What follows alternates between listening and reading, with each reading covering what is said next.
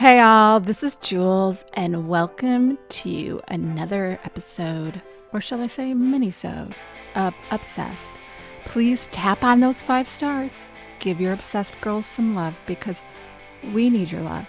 Because we really want to know that we are reaching you. We are empowering you and giving you a different perspective on your days. And th- today, this mama's got monkey brain.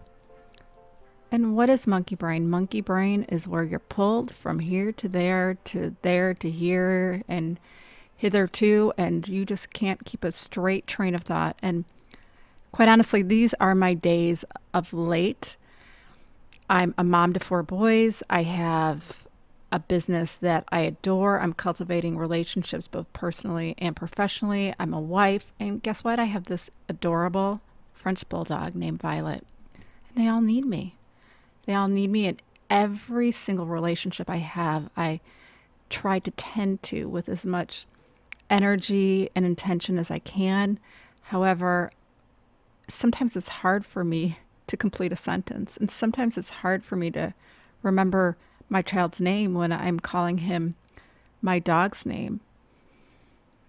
And when I'm in the space of monkey brain and I am feeling just a mishmash of ideas and things I have to do, to do, to do, to do, and I have a checklist.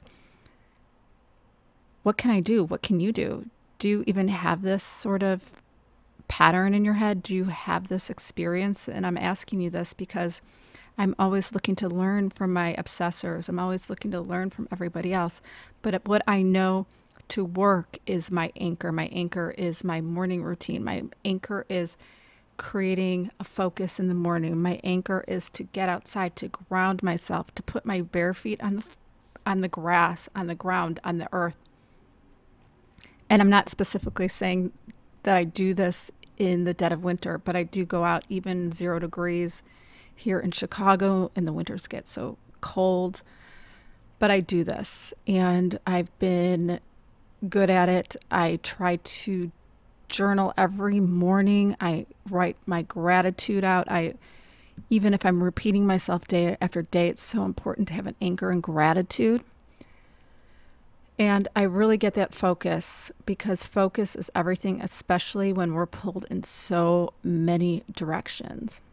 And I've actually started a new thing in the past few weeks, and that is taking a cold shower and this cold shower not only invigorates me, but it gets my mind focused. It gets me clear. It gets me ready. It, it increases my energy so I can be ready for the day. Now, this is a lot, but I do everything I can in a holistic way to really curate my focus so I'm not so scattered and overwhelmed.